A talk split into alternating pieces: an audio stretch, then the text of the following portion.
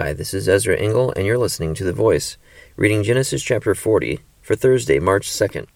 Some time later, the cupbearer and the baker of the king of Egypt offended their master, the king of Egypt. Pharaoh was angry with his two officials, the chief cupbearer and the chief baker, and put them in custody in the house of the captain of the guard, in the same prison where Joseph was confined. The captain of the guard assigned them to Joseph, and he attended them. After they had been in custody for some time, each of the two men, the cupbearer and the baker of the king of Egypt, who were being held in prison, had a dream the same night, and each dream had a meaning of its own. When Joseph came to them the next morning, he saw that they were dejected. So he asked Pharaoh's officials, who were in custody with him in his master's house, Why are your faces so sad today? We both had dreams, they answered, but there is no one to interpret them. Then Joseph said to them, Do not interpretations belong to God? Tell me your dreams.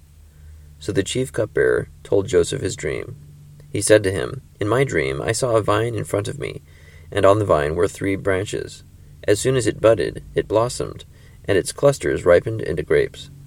Pharaoh's cup was in my hand, and I took the grapes, squeezed them into Pharaoh's cup, and put the cup in his hand. This is what it means, Joseph said to him. The three branches are three days. Within three days, Pharaoh will lift up your head and restore you to your position. And you will put Pharaoh's cup in his hand, just as you used to do when you were his cupbearer. But when all goes well with you, remember me and show me kindness. Mention me to Pharaoh and get me out of this prison. For I was forcibly carried off from the land of the Hebrews, and even here I have done nothing to deserve being put in a dungeon. When the chief baker saw that Joseph had given a favorable interpretation, he said to Joseph, I too had a dream.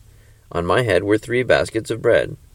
In the top basket were all kinds of baked goods for Pharaoh, but the birds were eating them out of the basket on my head.